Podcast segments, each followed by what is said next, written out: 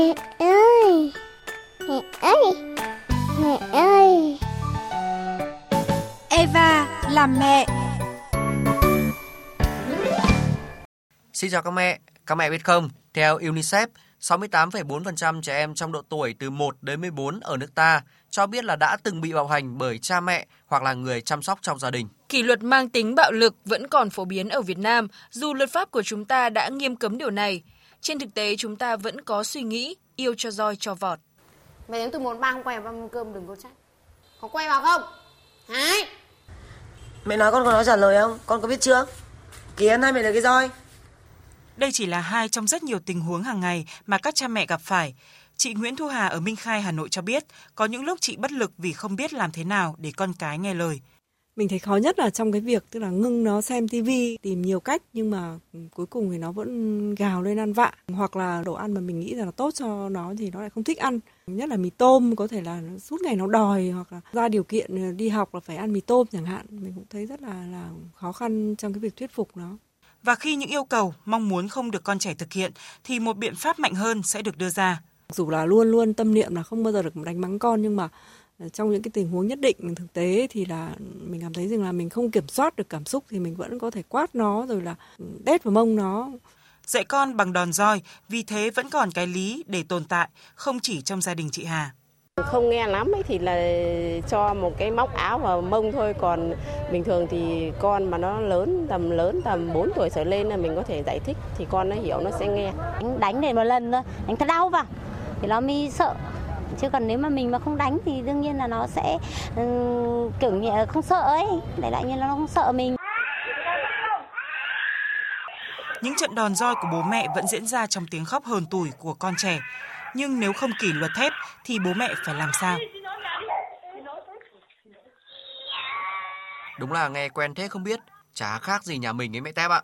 Đúng là nhiều lúc thì rất là khó kiềm chế với bọn trẻ con và cũng chẳng biết làm cách nào để con nghe lời mà không phải quát mắng hay là đánh chúng đúng không nào?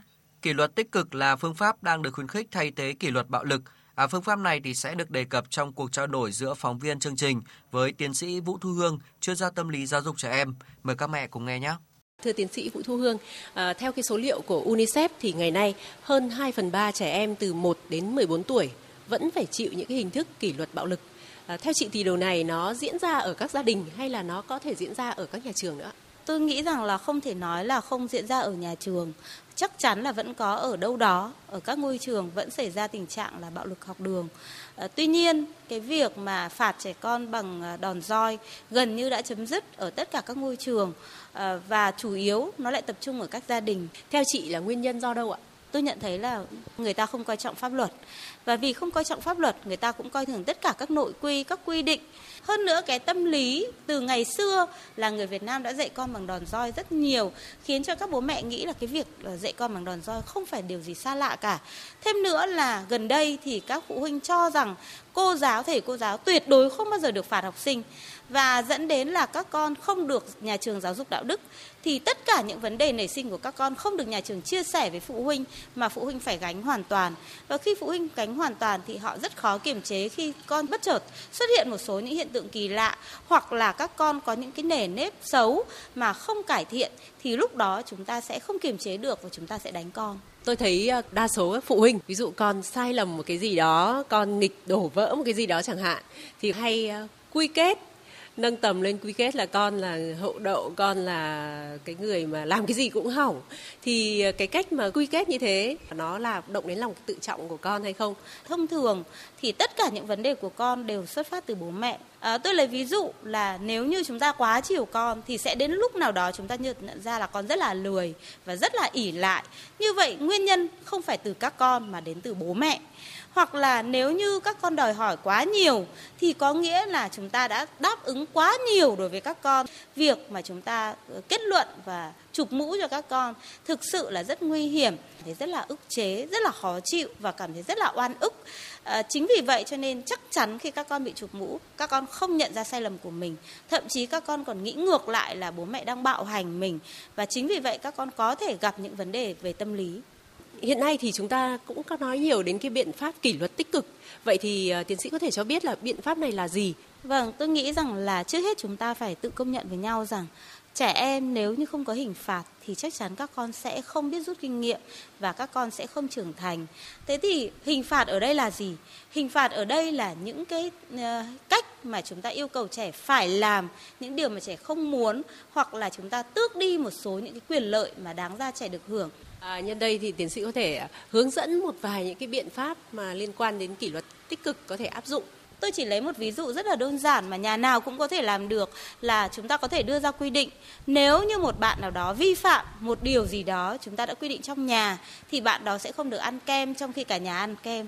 Thì lúc đấy chắc chắn các con sẽ cảm thấy một sự trừng phạt rất rõ ràng. Hay tôi chỉ nói một điều rất là đơn giản là khi mà các con phá phách thì chúng ta có thể làm một cái hình thức phạt là cho con đứng, úp mặt vào tường và nhìn và ngó nhìn cũng được, cả nhà vui chơi thì con sẽ thấy là con không được tham gia vui chơi.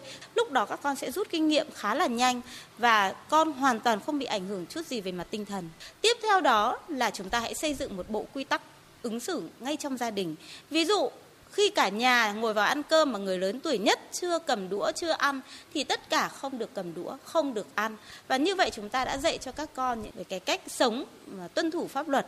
Thì về sau khi con ra đời con cũng sẽ sống một cách hết sức dễ dàng. Thưa chị là có nên dạy cho trẻ em từ bé biết được những cái quyền của mình không? À, tôi nghĩ việc à, dạy trẻ về quyền trẻ em là chúng ta rất là nên làm.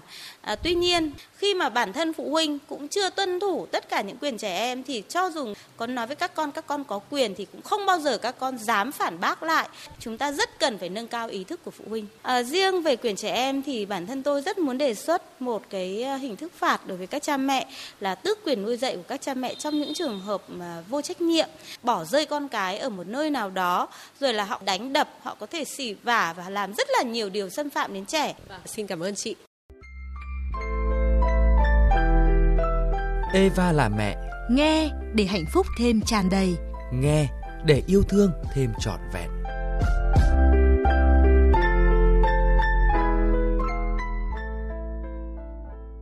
Và để các bố mẹ tỉnh táo áp dụng biện pháp kỷ luật tích cực với trẻ thì trước hết phải kiềm được cơn nóng giận đã đúng không nào bố Tôm?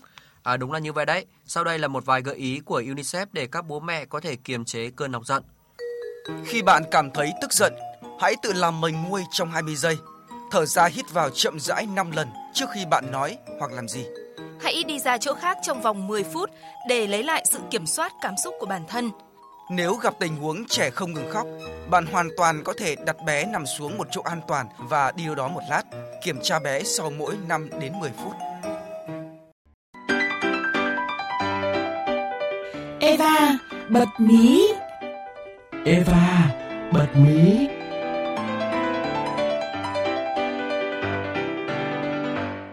Có một thứ tuy nhỏ mà không nhỏ tí nào, các mẹ có biết đó là thứ gì không nhỉ?